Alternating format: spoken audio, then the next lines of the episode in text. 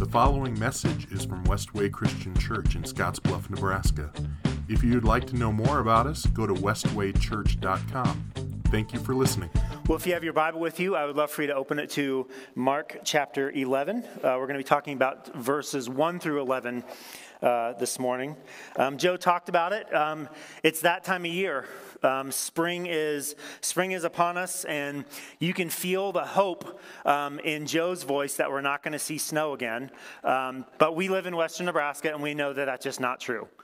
Um, I think every year that we've been here, except for one, it has snowed on Mother's Day. Um, so I'm just sharing with you reality. Um, but I'm living in hope and anticipation of spring. Um, over the past few weeks at our house, we've been getting, um, getting all sorts of things ready for our garden. We got a new raised bed garden this year um, that we've been filling with all sorts of compostable items because those things take like 50 bags of dirt that we don't want to go out and buy. So we're filling it with everything else uh, first. Uh, we've been making plans. Actually, Anne has been making plans for our next batch of chickens uh, that are coming. And this year she wants to have quail um, in our backyard as well in a in a coop. So um, I'm I, well, I don't know that I'm excited about that. That was going to be a lie. Um, I'm ex- I am excited that she's excited excited. I'm excited that um, to help her uh, fulfill her dream of having chickens and quail in our backyard.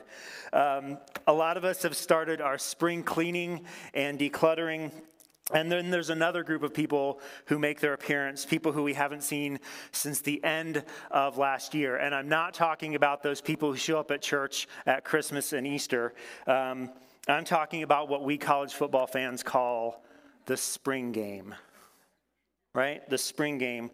Um, it's awesome because we get a hint of what the fall is going to hold uh, for whatever teams we, um, whatever teams we uh, happen to cheer for throughout the school year.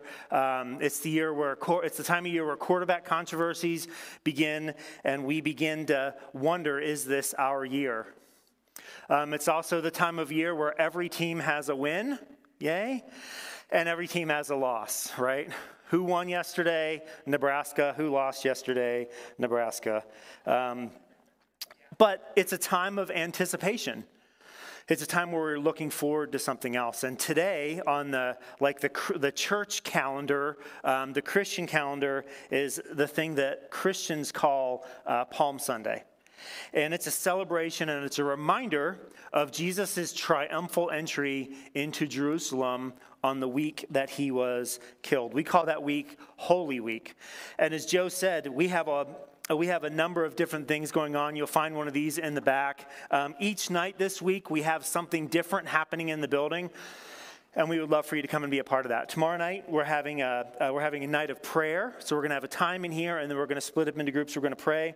Tuesday night we're going to have something called the Tabernacle Experience. It's kind of that gate you walked in. There's something else set up over here. Over the next couple days, we're going to be transforming our auditorium into into a, a tabernacle. You need to be registered in advance for that. So if you've not signed up there, I know the earliest two time slots are already full. Um, so we can take 15 people per time slot. We would encourage you today, if you have not signed up and you want to come and participate that, to go in the lobby and sign up. There'll be a sign out there. Um, Wednesday night is our regular uh, middle school, high school, and children's programming night. So, this is um, on the children's side, this is something new for us parents, but we have children's programming from pre K through fifth grade. We want you to bring your kids. Um, Thursday night is, our, is we're going to have a communion service, Friday, a Good Friday service, and then next Sunday, of course, is Easter Sunday, Resurrection Sunday. Each one of those uh, weeknight events begin at 7, 6.30. So we want you to come and be a part of that. Um, the entry of Jesus into Jerusalem is only one of a, of a handful of stories that are in all four Gospels.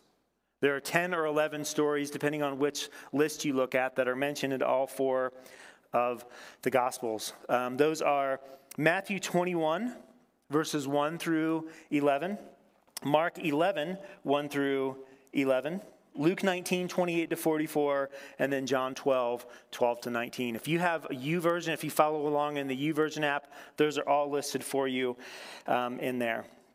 In most liturgical, most liturgical churches, Palm Sunday is celebrated by the blessing and distribution of palm branches. Um, And those palm branches represent um, what the crowd waved when Jesus entered into Jerusalem, and they scattered in front of him as he rode on the donkey. And many churches in mainstream Christianity, the Orthodox Church, Catholic Church, Lutheran, Methodist, Anglican, um, they distribute palm branches to their congregations while they're in their buildings on those days. And then Christians take those home. Um, they'll hang them on their wall, they'll use them as bookmarks in their Bible and things like that. Uh, let's read Mark 11, verses 1 to 10 together today. As Jesus and his disciples approached Jerusalem, they came to the towns of Bethphage and Bethany on the Mount of Olives. Jesus sent two of them on ahead. Go into that village over there, he told them. As soon as you enter it, you'll see a young donkey tied there that no one has ever ridden. Untie it and bring it here. If anyone asks, What are you doing? just say, The Lord needs it and will return it soon. The two disciples left, and they found the colt standing in the street, tied outside the front door. As they were untying it, some bystanders demanded, What are you doing untying that colt? They said what Jesus had told them to say, and they were permitted to take it. Then they brought the colt to Jesus, threw their garments over it, and he sat on it. Many in the crowd spread their garments on the road ahead of him, and others spread leafy branches they had cut in the fields. Jesus was in the center of the procession, and all the people around him were shouting, Praise God! Blessings to, on the one who comes in the name of the Lord. Blessings on the coming king of our ancestor David. Praise God in the highest heaven. So, throughout this series, we've been talking about the concept of expectations. The Jewish people had expectations about their Messiah generally, and they had expectations of Jesus specifically in that role. And up to this point, Jesus has rigidly defied to meet their expectations. Up to this point, Jesus has refused their praise. He has simply not succumbed to their weak faulty and simplistic understandings of who they thought he was. And Palm Sunday, this triumphal entry into Jerusalem, is a day that's all about expectations. The king is finally coming, and he is going to make changes. We said at the beginning of our series, Mark 1 1, this is the good news about Jesus the Messiah, the Son of God. And remember that word good news, we sometimes see it translated as gospel. And this good news, this phrase, this term gospel, was a term for political or personal reporting right? So this was not the word gospel or the English phrase that we use for good news. That's not only a Christian thing. It's not only, it wasn't only reserved for Christians. The Roman Empire had their own version of the gospel. The Roman Empire had their own good news. And this was the good news of the Roman Empire. Caesar is the Son of God, and peace and security are found in him. This was the good news of the Roman Empire.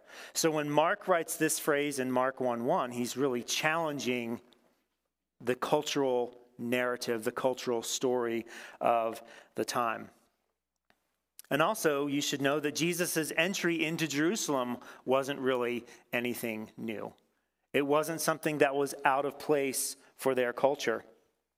The Romans had many a triumph they had many a civil or military parade coming into a city. And these things were held to celebrate and sanctify the success of a military commander. So when there was a general that won a battle or won a war, they would throw him a triumph. And he would come into Rome in a parade. There were over 200 recorded triumphs in Roman history. This is um, this is interesting about Roman triumphs. First came the captive leaders, allies, and soldiers, and sometimes their families, usually walking in chains. Some were destined for execution or further display.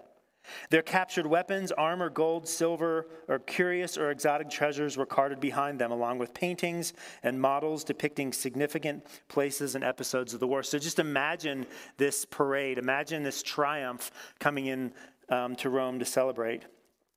Next in line, all on foot, came Rome's senators and magistrates, followed by the generals' leaders in their red war robes, and then finally the general on his four horse chariot. There might be a companion or a public slave that was accompanying him. His officers and elder sons rode horseback nearby. His unarmed soldiers followed in togas and laurel crowns, chanting, Yo, triumph! Singing songs. Somewhere in the, in the procession, two flawless white oxen were led for the sacrifice to Jupiter. All of this was done to the accompaniment of music, clouds, and incense, and the strewing of flowers. So, in a way, when Jesus comes into Jerusalem, this is, this is something that the people would have been familiar with. They would have, there would have been a context for this parade. But there's something different about Jesus' parade. There are lots of things different about Jesus' parade, about this triumphal entry. What we can do is we can look at all four of the gospel versions of this particular story for, for the really big picture. And this would be something I would encourage you to do throughout the week is kind of compare and contrast and, and see this story uh, for yourself. But we're going to talk through them the first thing, um, Jesus makes preparations for his entrance into Jerusalem. As Jesus leaves Bethany, he sends two of his disciples into the town, the village of Bethphage, and he gives them detailed instructions to get a donkey on which he plans to ride into Jerusalem, and the disciples do this. Imagine what that would have been like for the disciples. You're going to go into this town, you're going to see a donkey tied up Imagine being the disciples walking into town, seeing a donkey tied up. Someone's going to ask you, What are you doing? Tell them this, and they're going to give it to you, and all of those things happen. It must have been a little mind blowing for the disciples. Jesus starts riding toward Jerusalem. The disciples put their garments on the donkey, and Jesus starts riding it. Jesus is deliberately staging his entrance into Jerusalem to fulfill Zechariah 9 9. This is on purpose. This isn't, this isn't accidental. This is Zechariah 9 9. Rejoice, O people of Zion. Shout in triumph, O people of Jerusalem. Look, your king is coming to you. He is righteous and victorious, yet he is humble, riding on a donkey riding on a donkey's colt. See, this is different than a Roman general on a war chariot pulled by four horses. This is a king, this is a leader who comes on a donkey. And this was foretold, this was promised centuries earlier. Jesus' action is an open declaration that he is the Messiah openly statement, stating that he is the Messiah. Your king is coming to you. The people accompanying Jesus from Bethany spread their outer garments on the path, while others cut branches from the trees to help pave the way. So remember, these people are coming with Jesus. They're following Jesus. As we've been reading through the book of Mark over the past few months, we've seen the crowds continue to follow Jesus. Wherever Jesus went, the crowds followed. When Jesus tried to get away from the crowds, the crowds followed. They're perpetually following him. So now, as he leaves Bethany, on his way to Jerusalem, there is a mass of people behind him. And between all of these garments and clothes that they're throwing on the ground, Jesus is really getting um, what we would maybe call the red carpet treatment. Like they know something is up. This is a big moment. The cloaks on the road symbolize the crowd's submission to Jesus as king. So they're, they're taking their outer garments off, they're putting them on the ground, they're submitting to him as king. And then by waving the palm branches, which is a Jewish national symbol, the people are greeting Jesus as the Davidic king. Remember, Jesus was from the line of King David, The Old Testament prophecies, when they talked about the Messiah, when they talked about the one who is going to deliver them, the ultimate king, he was going to be from the line of David.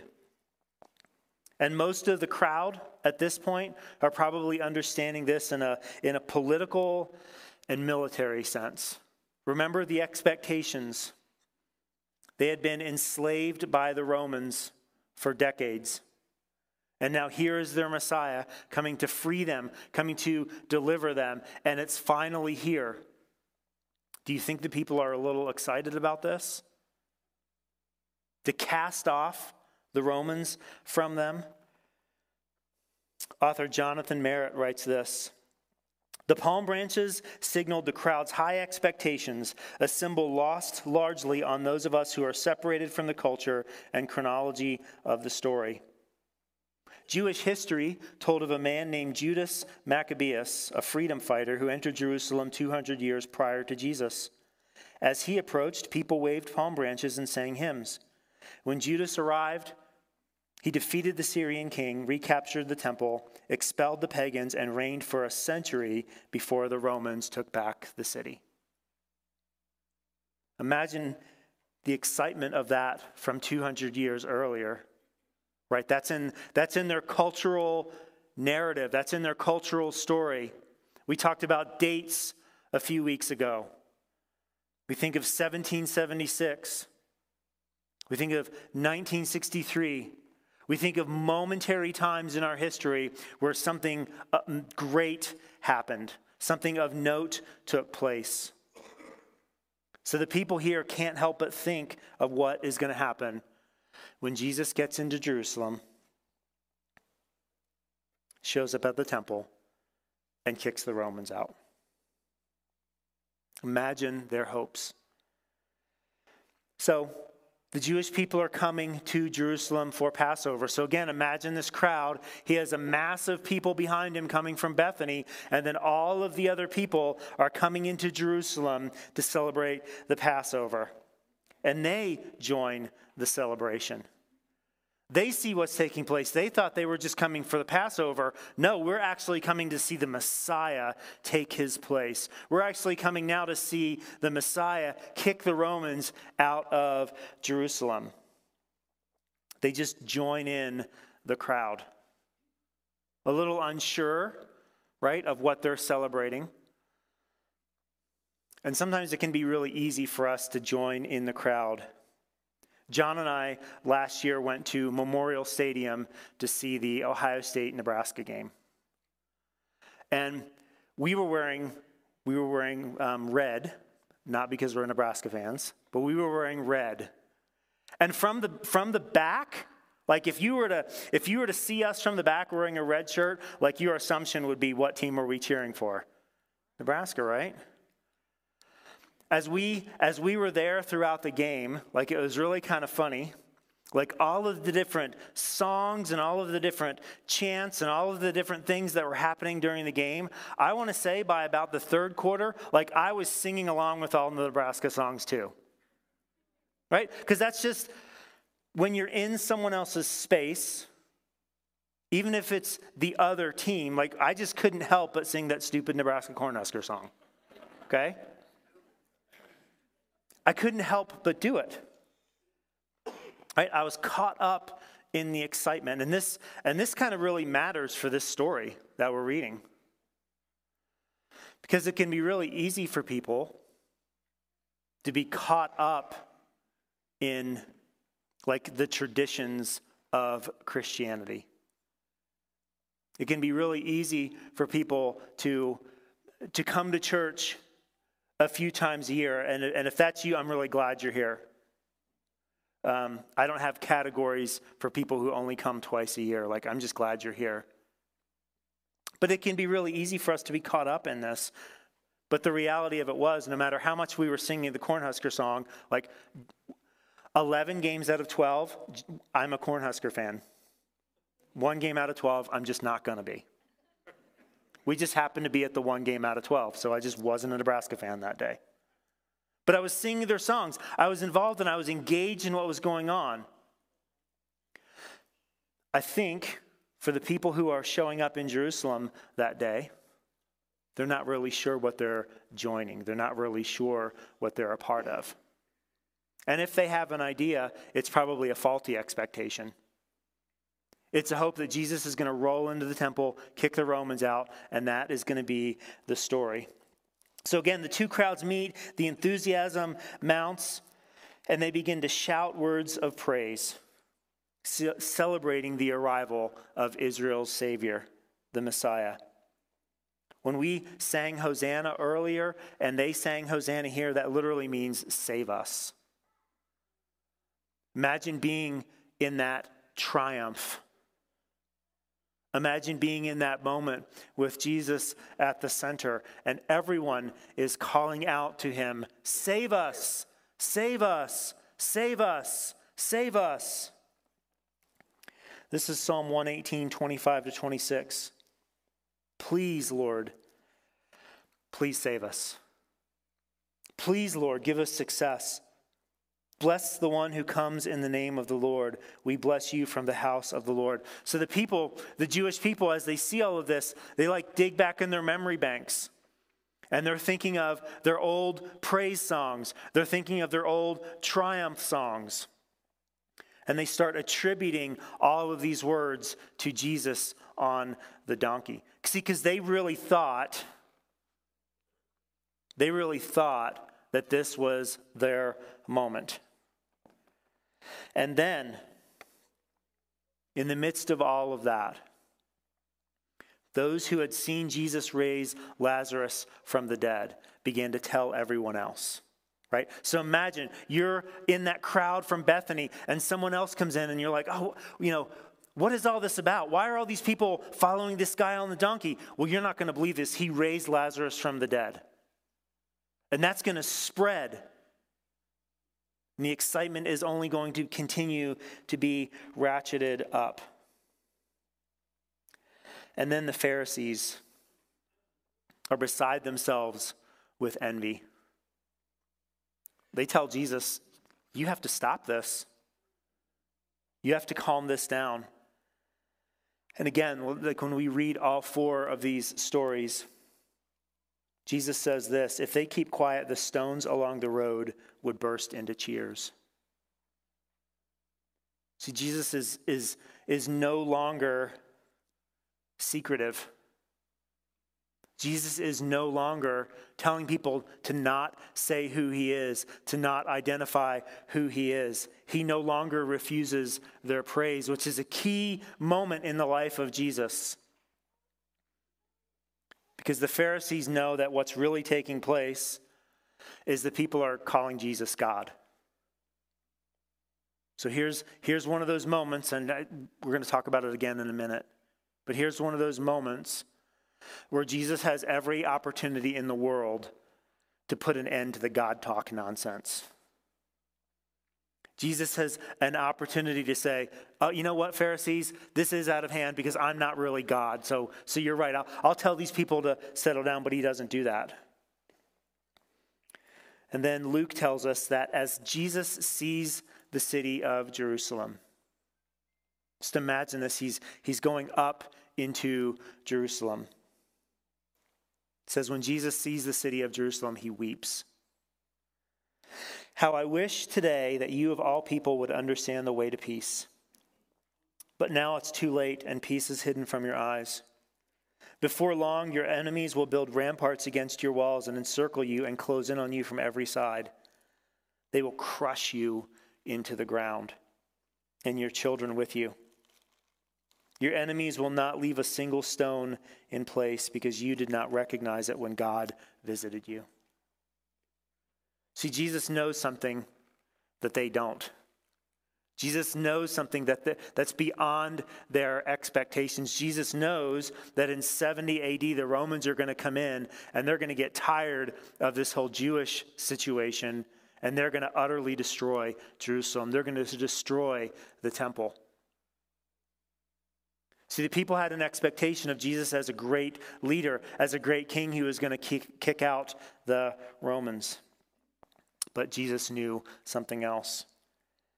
And as Jesus enters Jerusalem, the entire city is stirred.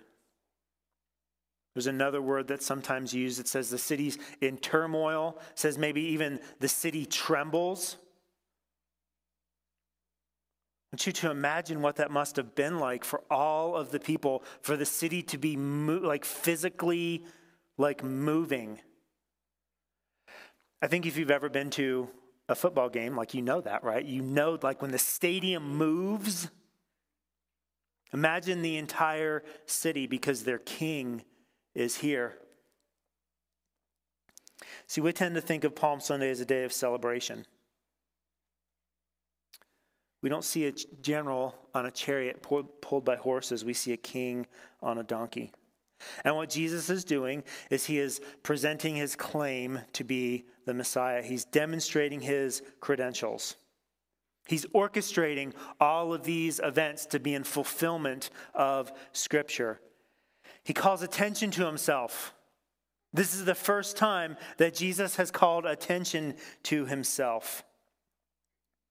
It's the only time that Jesus actually planned a public demonstration. Up to this point, he cautioned people to tell no one who he was, and he deliberately avoided public scenes. But now Jesus is throwing down the gauntlet.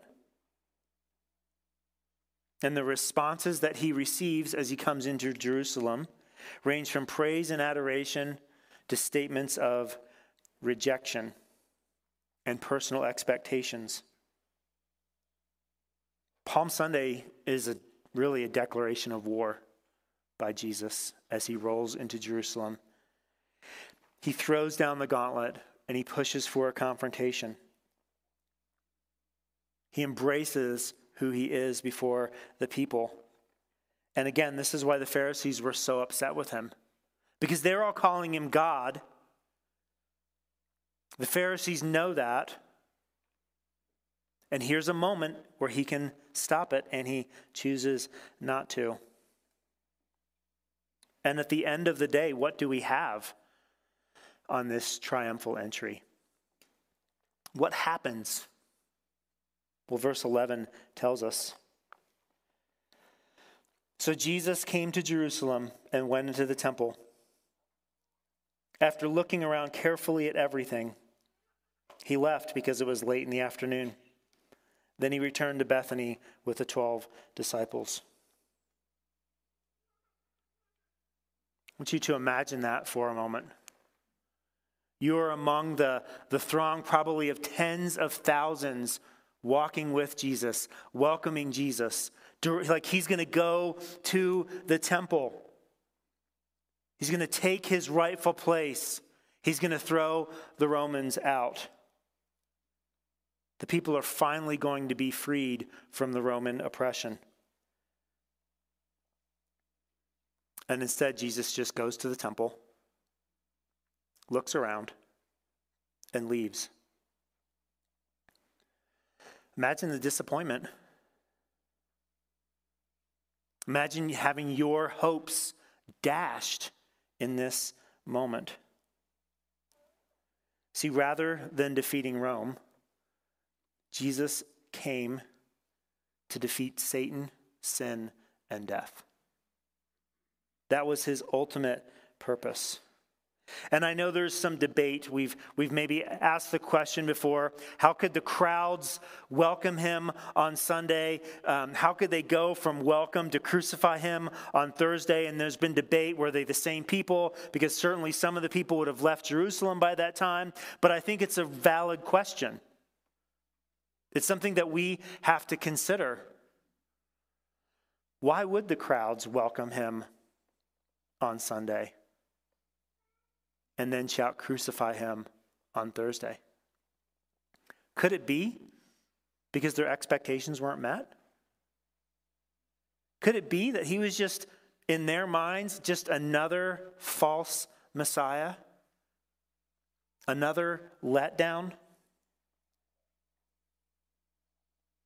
And on Palm Sunday, the question that we've been asking for 11 weeks now who is Jesus is asked by those gathered. Who is he?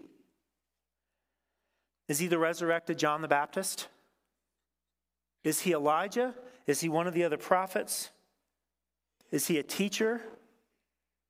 Is he just a great moral man? Matthew began his gospel, his good news, with the genealogy of Jesus the Messiah. Mark began his with the words, This is the good news about Jesus the Messiah, the Son of God. Luke's gospel is a letter written to someone, Theophilus, so he could be certain of the truth of everything that he had been taught. See, each one of the gospel writers, Matthew, Mark, Luke, and I'm going to read John's beginning in a second. Each one of the gospel writers are telling us something about Jesus at the beginning of their letters. These are the things that we cling to. These are the things that we need to hold to when we ask the question, Who is Jesus? When we are asked the question, Who is Jesus? And John says this In the beginning, the Word already existed. The Word was with God, and the Word was God. He existed in the beginning with God. God created everything through him, and nothing was created except through him. The Word gave life to everything that was created, and his life brought light to everyone. The light shines in the darkness, and the darkness can never extinguish it. God sent a man, John the Baptist, to tell you about the light so that everyone might believe because of his testimony. John himself was not the light, he was simply a witness to tell about the light. The one who is the true light, who gives light to everyone, was coming into the world. He came into the very world he created, but the people didn't recognize him. Do you catch that? See, that's why the people were asking throughout the Gospel of Mark, Who is Jesus? Who is he? Because they didn't recognize him. They didn't recognize him because his, their expectations are faulty. But to all who believed him and accepted him, he gave the right to become children of God. They are reborn not with a physical birth resulting from human passion or plan, but a birth that comes from God. So the Word became human and made his home among us. He was full of unfailing love and faithfulness.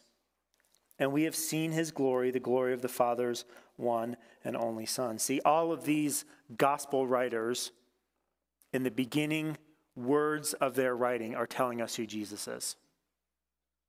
They're telling us who they believed Jesus to be. They're telling us who they knew Jesus to be. Some of whom were firsthand, had firsthand experiences with Jesus. That was Matthew's story. That was John's story. Mark wrote his gospel from Peter a firsthand experience. And Luke is someone who examined the facts. That was his job. Each one of these people, each one of these writers are telling us who Jesus is. They're asking us to, they're giving us the answer to the question, who is Jesus? And as I think about that triumphal entry on that day into Jerusalem, I think it's actually the second best triumph in the Bible. The first one hasn't happened yet. It's in Revelation 21. And it says this this is John, the same John who wrote the Gospel of John, the same John who was the disciple whom Jesus loved. Then I saw a new heaven and a new earth, for the old heaven and the old earth had disappeared, and the sea was also gone. And I saw the holy city, the New Jerusalem, coming down from God out of heaven like a bride beautifully dressed for her husband. Do you hear the parade language? I heard a loud shout from the throne saying, Look, God's home is now among his people. He will live with them, and they will be his people. God himself will be with them. He will wipe away every tear from their eyes and there will be no more death or sorrow or crying or pain. All these things are gone forever. The one sitting on the throne said, Look, I'm making everything new. And then he said to me, Write this down, for what I tell you is trustworthy and true. And he also said, It is finished. I am the Alpha and the Omega, the beginning and the end. To all who are thirsty, I will give freely from the springs of water of life.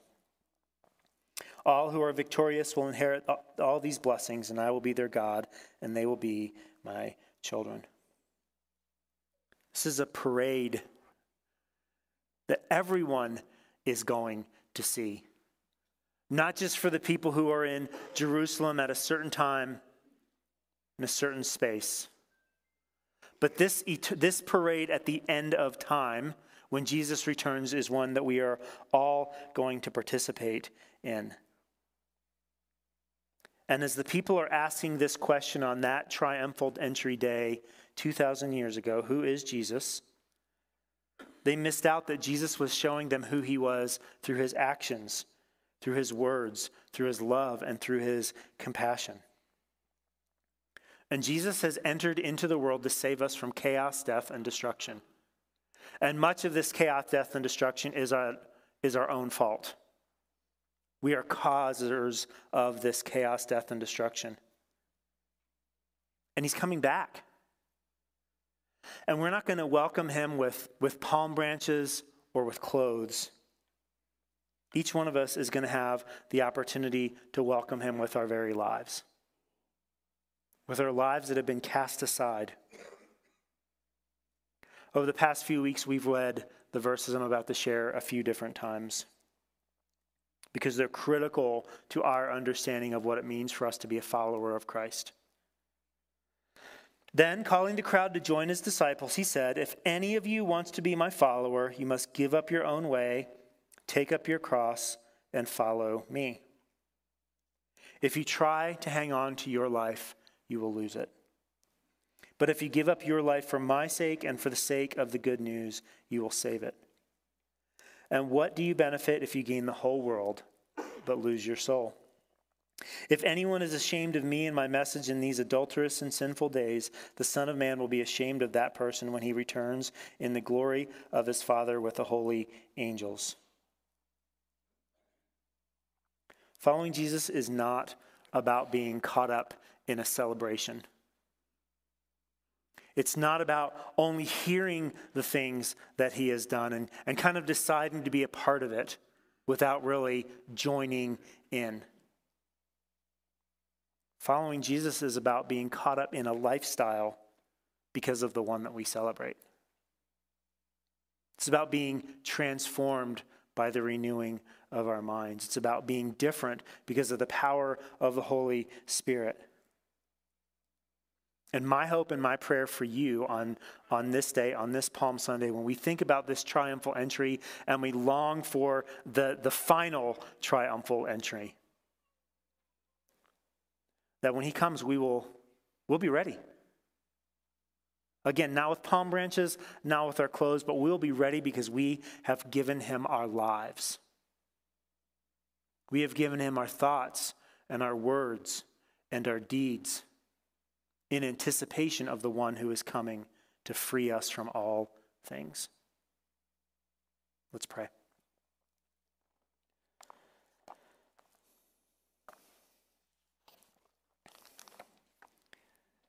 God, I just ask that that we would choose to follow you.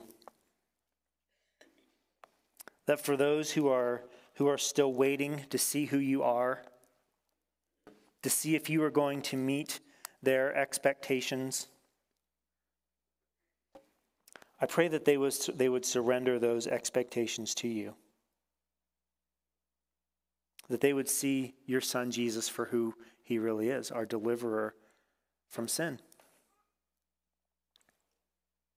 That we would find satisfaction, that delivery from sin is enough. That we would cast off our lives in anticipation of your return. We wouldn't go into a bunker and just wait, but we would demonstrate the reality of who you are and what you've done for us as we wait, that we would proclaim you faithfully. God, you have saved us. You have delivered us through your Son, Jesus. And we look forward to the moment where you will rescue all of us. And it's in your Son's name that we pray. Amen.